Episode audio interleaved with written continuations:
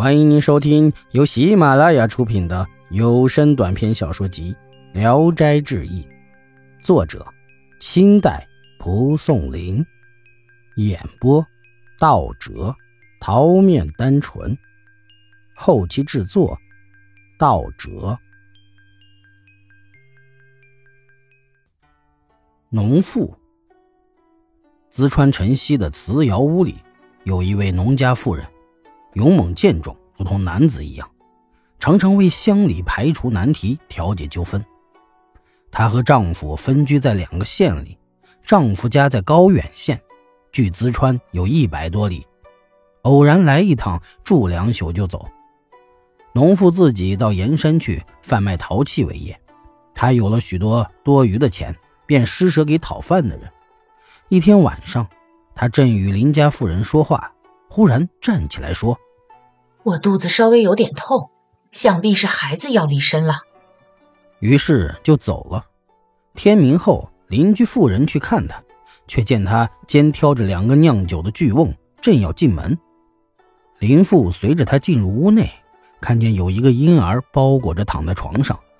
林父吃惊地问他：“原来他分娩以后，已挑着重担走了上百里路了。”农妇过去与村北庵里的尼姑很要好，拜了干姐妹。后来他听说这尼姑有淫乱的行为，就气愤的抓起一根木棒要去打这个尼姑。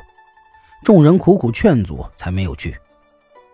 有一天，他在路上遇到了这个尼姑，赶上去就打。尼姑问：“我有什么罪过？”农妇也不回答，拳头石块一齐就向尼姑身上打去。只打的那尼姑叫不出声了，才停手走了。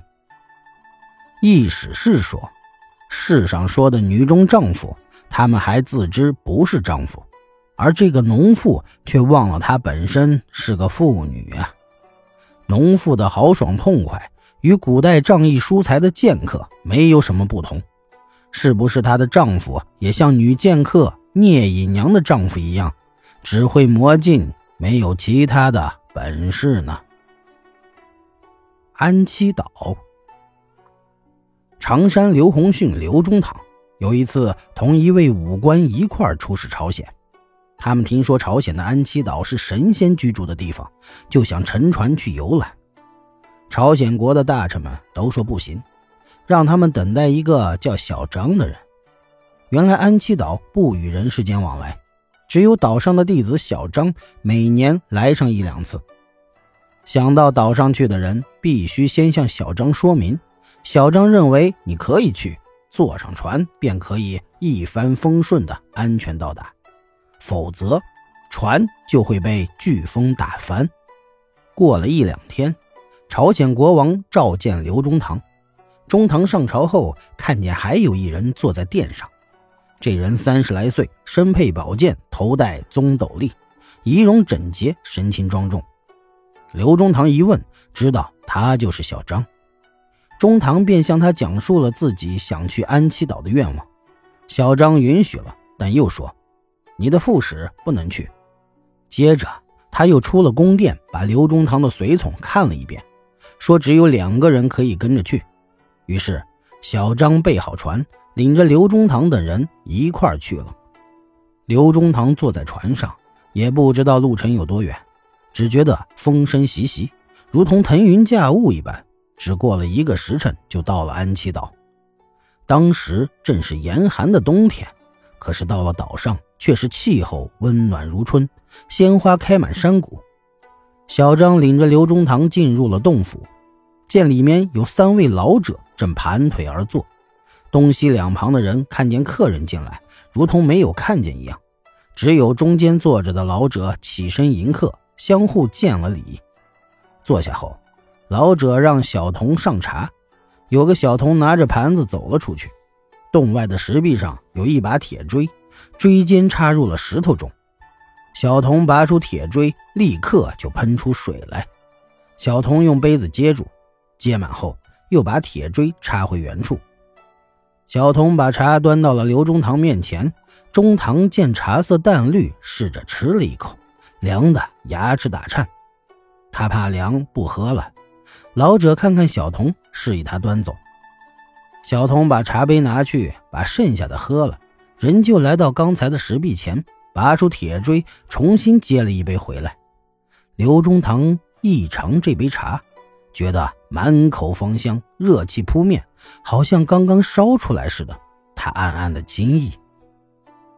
刘中堂问老人自己以后的命运如何，老者笑着说：“嘿嘿，我们世外人连岁月都不知道。”怎能预知人世间的事儿啊？刘中堂又问不老之术，老者说：“嗨，这可不是你们富贵人所能做到的。”刘中堂起身告辞，小张仍然送他回去。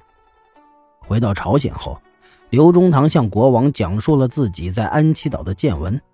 国王叹息说：“哎，可惜你没有饮那杯凉茶。”那是天上的玉液，喝一杯就可以增寿百年。刘中堂准备回国了，朝鲜国王赠送他了一件礼物，用纸帛层层包着，还嘱咐他不要在靠近海的地方打开。刘中堂刚一下船上岸，就急忙拿出来看，一连拆去了好几百层纸帛，才看见了一面镜子。他仔细地看着镜子，见镜子上。出现了海中龙宫的景象，里面龙飞角舞，历历在目。他正看得出神，忽见海上翻起比阁楼还高的浪潮，气势汹汹地向他扑来。刘中堂怕极了，急忙逃窜，浪潮紧追不放，快得如同狂风暴雨。刘中堂吓慌了，急忙把镜子向海潮扔了过去，那海潮马上就落了下去。本集演播到此结束，谢谢大家的收听。喜欢请点赞、评论、订阅一下。